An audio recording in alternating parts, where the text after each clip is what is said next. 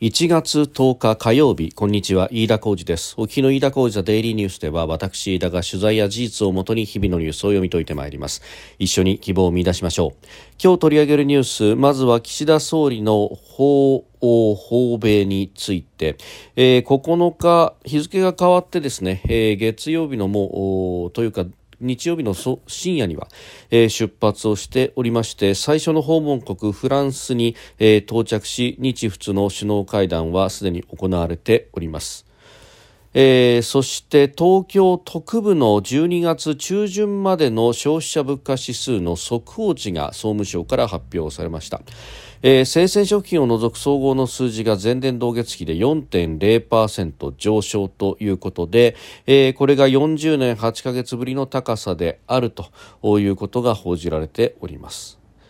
えー、さらには鳥インフルエンザについて殺処分が1000万羽に上るということが全国でですね1000万羽に上るということになりました。宮崎で新たに確認ということであります。収録しておりますのが1月10日日本時間の夕方あ5時半というところです。すでに東京の市場閉まっております。日経平均株価の終値は、えー、前の週末と比べて201円71銭高2万6175円56銭で取引を終えました。アメリカの賃金インフレの鈍化でアメリカ金融引き締めの長期化、えー、懸念が後退ということでハイテク株などに買いが先行したということであります。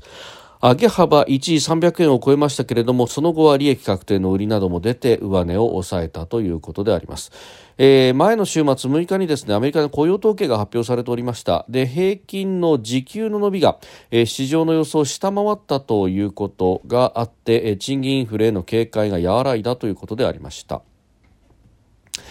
えー、さて、まずは岸田総理の外遊であります、えー、ヨーロッパ、そして、えー、アメリカと訪問していきますけれども、最初の訪問国パリに、えー、日本時間9日到着をしました、えー。マクロン大統領との会談が行われております。で、その後の共同記者発表がありまして、えー、その中でですね、えー G7 サミット、広島サミットに向けてというところで、まあ、法の支配に基づく自由で開かれた国際秩序を堅持する G7 の強い決意を示すと、えー、そしてウクライナ侵攻を続けるロシアに対して厳しい制裁、強力な支援を、えー、ウクライナに対しての支援を継続強化していく姿勢を示す場にしたいと。いう考えを伝えたということであります。まあ、G7 として、まあ、元よりこういったメッセージは出しているんですけれども、改めて、えー、広島でもメッセージを出していくんだと、えー、いうことであるとか、あるいは東アジアで行う G7 であります。アジアの唯一の G7 参加国ということもありますんで、この東アジアの、えー、安全保障情勢についてというところのメッセージとして、えー自衛隊とフランス軍の共同訓練などを通じて安全保障協力を進めると、まあ、具体的には2プラス2外務防衛担当閣僚協議を今年前半に行うことを目指すと。いうことも確認をしたということでありますまた中国を念頭に置きながら東シナ海南シナ海での力による一方的な現状変更に反対し台湾海峡の平和と安定が重要という認識でも一致したと、まあ、あのこの辺りは規定路線通りで逆に乗らないとびっくりするというようなことでありますが、まあ、こういったことがね、えー、一つ一つ確認をしていくということはまあ大事なんだろうなということであります。で、えー、岸田総理、まあ、かなりですね、足早に各国を訪問するという形になっております。現地9日にフランスを訪れておりますけれども、えー、日付変わって10日にはイタリア、そして11日イギリス、12日には大西洋を越えましてカナダを訪問すると。えー、そして13日から15日まで、えーアメリカにいるということで、まあ、その間13日にはバイデン大統領との会談も予定されているということであります。まあ、おのおの G7 に向けた足がかりというところでありますが、まあ、他方ですね、この G7 に、まあ、オンラインでもいいので、えー、ウクライナのゼレンスキー大統領を招きたいというような意向があると。で、まあ、この G7 の各国歴訪に先立って、えー、岸田総理大臣は、まあ、テレビ電話方式での会談という形で、えー、ゼレンスキー大統領と、まあ、電話首脳会談を行っておりましたが、ま、その際あるいはその前後ウクライナ側の関係者等の話として、えー、岸田総理をリアルの形で、えー、ウクライナに訪問をしてほしいと。いうことを、まあ、おっしゃったということであります。まあ、調整を受けたと。で、まあ、何も決まっていない調整中ということを、まあ、岸田さんは表立って話しています。まあ、今回のこの訪訪米の中でウクライナに電撃訪問するんじゃないかみたいな憶測も飛んでおりますが、まあ、ヨーロッパを歴訪しているこのスケジュールを見るとどうなんだろうなと難しいのかなという感じであります。で、他方アメリカには13日から15日まで滞在ということで、まあ、その間、えー、大統領との首脳会談があったりとかさまざ、まな日程も詰まっているということでありますがうんチャンスがあるとすればそこだろうということも思いますけれどもただ、えー、政府専用機を持ってですねこのウクライナを訪問するということになると非常にこれは難しいというようなことも言われております。まあ、その路地と呼ばれるですね、えーまあ、実際の移動工程であったりとかそういうさまざまを安全を確保しなければいけないし、えー、まあ先だってですねウクライナのゼレンスキー大統領がアメリカを電撃訪問するという際にもですね、まあ後から出てきた事実では、うんウクライナの鉄道を使って、まずはポーランドに行きそしてポーランドからアメリカ軍のアメリカが用意した軍用機に乗ってワシントンにやってきたということが言われております、ウクライナの空域をやはり西側の飛行機が行くということは非常に問題になってくると、まあ、日本の政府専用機も、まあ、民間機のような形をしておりますけれども、航空自衛隊の所属機であり航空自衛官が、えー運用をしているということでもありますので、まあ、そうすると路地の組み立てが非常に難しいと。で、えその上ですね、まあ、あの他の国の軍隊と違ってじゃあ、えー、ウクライナ国内等々で安全を確保するための任務というものをじゃあ自衛隊の、えー、自衛官たちに付与できるかというとなかなかそれも現憲法下においてあるいはこの処方率において、え難しい等々を考えると、まああの例えばアメリカなりの支援というものがない限りはなかなかあそうしたことも難しいと、まあ、口で言うのは簡単ですけれどもただ、えー、そのあたりの調整というのがどうなっているのか、まあ、電撃的に法法キーウ訪問ということがありうるのかというのは、まあ、今後も、え、注目をしていきたいというふうにも思いますしまたですね、えー、去年の G20 は、えー、議長国が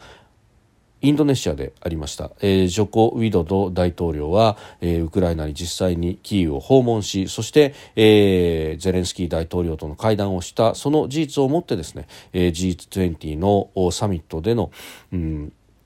オンラインでの参加というものがあ可能となったということもありますので、まあ、同じ例を踏むのであればやはり、えー、実際にリアルで会いに行くということも必要になってくるのかなということも思うところであります。それからですね東京特部の12月の中旬までの消費者物価指数の速報値、えー、総務省が今日発表しました変動の大きい生鮮食品を除く総合の数字が前年同月比4.0%ということで、えー、これが1982年の4月以来40年8ヶ月ぶりの高さであると、えー、物価の上昇が続いているということが言われております。まあ、あの円安は一服はしましたけれども、まあ、資源高というところで、えー、食料エネルギーの値上がりが続いているということであります。まああの逆に言えばですねこれは、うん転嫁がしやすくなったというようなことも、まあ、言えるのかもしれないということです。で、えー、一方でですねこのあの詳細の数字を見ますと食酒類種類を除く食料とエネルギーをまあ除いた、えー、総合の数字、まあ、これはアメリカやヨーロッパで、えー、景況というか物価の推移の判断に使われる、えー、欧米版のコア指数アメリカ版コア物価というふうに言うものですけれども、えー、これの上昇率を見るとですね1.3%上昇ということで、えー、前の月と比べて0.2ポイント上昇はしているものの1% 10%台の前半にとどまっているということであります。で、えー、これが何を意味するかというところなんですが結局ですね、まあ、食料だとか、まあ、エネルギー、えー、こういったところはうんかなり海外からの要因であるとかの影響を受けるということで、まあ、ここを除いていく、まあ、そうすると国内の需要と供給のマッチングによってですね、えー、どのぐらいの物価が上昇しているのか逆によったら、えー、需要がどのぐらい強いのかということが、まあ、読み取れる数字でもあるわけですが、えー、この数字を見るとですね、えー、12月の上昇が1.3%にとどまっていると、まあ、大体1%台の前半をずっとこう低空飛行のように推移し続けているということなんですね。でえー、そうなるとですね、えー、この内需の拡大というものが、まあ、あまり大きくなく、えー、むしろコストプッシュのインフレによってですね、えー、家計が苦しくなってそしてその分を、まあ、支出のカットによって切り詰めることによって、えー、ペイしているということになっております。まあえ、前にですね、え、ここで申し上げました、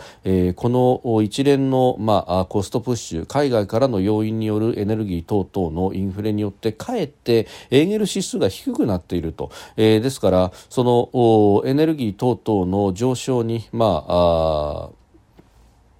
これはあの必要経費として出さなくてはならないとあまり削ることができない。よって食料の部分を削ってエネルギーの支出を出さざるを得なくなっていって、えー、家計全体で見ると食料品のウエイトが下がっているということが、まあ、あ言われていたわけですが、まあ、それをこの物価面からも裏打ちをしているということになっております。で結局これは可処分所得が増えないからこういうことが起こっていると、まあ、賃金上昇ということも言われますが可処分所得を増やすということで言えば賃金上昇だけが唯一の解であるというのは間違いであって、えー、家計の所得を増やすような、えー、施策を行うということが必要になってくると。でそれが何なのかもちろん賃金が増えると、えー、毎月入ってくる給料が増えるということは大事なことでであって、えー、これを否定するものではありませんがそれだけではなくて例えば支出の上昇を抑えるという意味で言えば、まあ、エネルギーなどへの補助金も一つの手でしょうけれどもそれ以上に効くというのは税金を抑えると、えー、一時的であっても税金を減らすということでありでかつ、えー、あまねく消費にかかってくる消費税というものはその税金の中でも特に家計における、えー、通税間で言えば非常に大きいということを考えるとここを減らしていくということは可処分所得を増やすという意味では非常に大きな会になろうということなんだろうと思います、えー、賃上げと減税。今こそ必要なのはそれなんではないかと思うところです。えー、それからですね心配なのは鳥インフルエンザであります。宮崎県が、えー、県内で見つかったあ高高病原性鳥インフルエンザ感染の、えー、疑い事例に関して陽性を確認したということでありました。えー、このですね川南町というところで、えー、出たあインフルエンザ鳥インフルエンザ感染の疑い、えー、でありますがあ養鶏場でですね採卵鶏およそ10万羽の殺処分を始めたということであります。で農水省によれば今シーズンの鳥インフルエンザによる鶏などの処分対象数が、えー、全国で計およそ1008万羽となったということでありますでまあかなりですね、えー日本の国内でも広範囲にわたっているということで、えー、23道県57例に上るということで異例のペースだということであります。まあ、渡り鳥が運んでくる等々が言われてますけれどもその養鶏場等々の、えー、建物であったりとか、まあ、壁などが破れているところから入るあるいは、えー衣服長靴などの洗浄が、えー、徹底されていない場合に人間が外から持ち込むというケースも、まあ、あるというふうに言われております。で、まあ、鳥から鳥への感染があるうちはまだ、えー、良いのですがこれが鳥から人へそして人人感染となってくると、えー、また非常に厄介なことになってくるということで、まあ、なんとかこの処分によってですね今は抑え込もうとしているところですけれどもちょっと気になるニュースとしては、えー、この推移というのはきちっと見ていかなくてはいけない抑え込まなくてはいけないというふうに思うところであります。飯田浩司ザデイリーニュース月曜から金曜までの夕方から夜にかけてポッドキャストで配信しております。番組ニュースに関してご意見感想飯田 TDN アットマーク Gmail.com までお送りください。飯田浩司ザデイリーニュース。また明日もぜひお聞きください。飯田浩司でした。